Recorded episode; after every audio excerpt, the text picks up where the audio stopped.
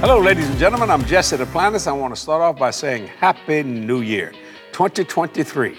My God, we're going to have a wonderful time. If you keep the faith, everything is yours. That's going to be our theme for the whole complete year. And you and my wonderful partners, I'll be writing twelve partner letters on that. And you're going to be blessed. Hallelujah. So get ready for it. You know, I say all the time, I find sometimes people think God just visits them on Sunday morning. They think about God on Sunday morning. They go to church out of, quote, obligation instead of going out of uh, love for who he is. I want to talk about that. See, God doesn't just visit you. He dwells in you. Christ in you. Not on you, not around you. In you. The hope of glory. Think about that for a minute. That means you are a temple of God's Holy Spirit. That's amazing when you're born again. Look what he says in Romans chapter eight, verse nine. But you are not in the flesh, but in the Spirit. If so be that the Spirit of God dwell, not visit, in you. Now, if any man have not the Spirit of God, he is none of his. Think about that. And then in First Corinthians chapter six, verse nineteen, what? Know you not that your body is the temple of the Holy Ghost? It's kind of a surprise. What? You know, when Paul was writing that to the, to the Romans, I mean, to the Corinthians, what? What are you talking about? What? Know you not that your body is the temple of the Holy Ghost, which is in you, which you have of God? You know, people ask me all the time, and I've said it probably thousands upon thousands of times, but that's why you're so happy. Well, I don't visit God. He dwells in me. I dwell in him. This species called mankind, or the human race, is the only species ever created by God that can sit down in God's presence. You've heard me say it many times. Angels got to stand at attention.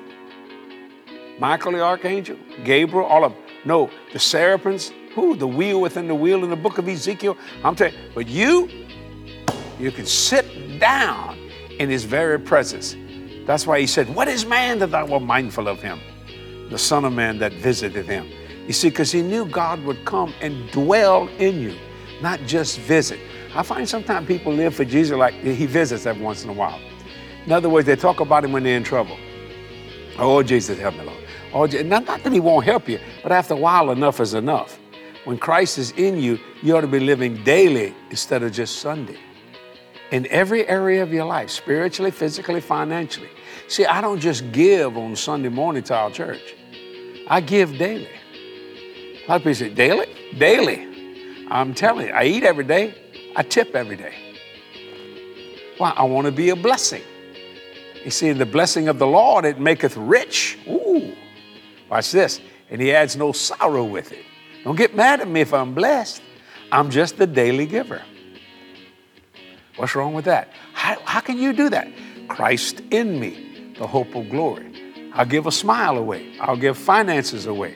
I'll give the love of the Lord that's inside of me. I'll give a piece of it to someone who desperately needs help at that given time. That's what I'm talking about. God does, just, just doesn't visit here. He dwells inside of you. Think about if you were married today and your husband would show up and visit every once in a while. Uh, not a good marriage, is it? You want him to dwell in that house. You want her to dwell in that house. You see what I'm saying? Dwelling together. See what, and when you understand that, it's one of the most wonderful things to get up every morning and say, hello, Jesus. And he say, hi, Jesse.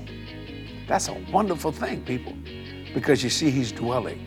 Can't, I can't say it enough. Christ in you, not on you, not around you, even though he's on us and around us, and but in you, which means you are a habitation of God Almighty. Now, people say, well, you're just super religious. No, religious people don't talk like I'm talking. You know it and I know it. A lot of religious people in the world. I'm born again. I know Christ is Lord and Savior. Glory to God. See, a lot of people want Jesus as Savior, but they don't want him as Lord. Why don't they want him as Lord? Because they just want him to visit whenever they need something, spiritual, physical, or financial. But when he dwells in you, it's a beautiful day in the neighborhood. I'm telling you, man. And this is the neighborhood right here. And God is living inside of us. So think about that. Let's start out this wonderful new year, twenty twenty-three, saying, you know, I'm going to quit letting the Lord just visit me or I visit him. I am going to be with him daily. I'm going to let him dwell completely in me, spiritually, physically, financially. And I'm going to be a giver every day with a smile, with finance, with love, whatever it may be. Happy. Happy New Year to you. Jesse Duplantis said, see you next week. Bye-bye.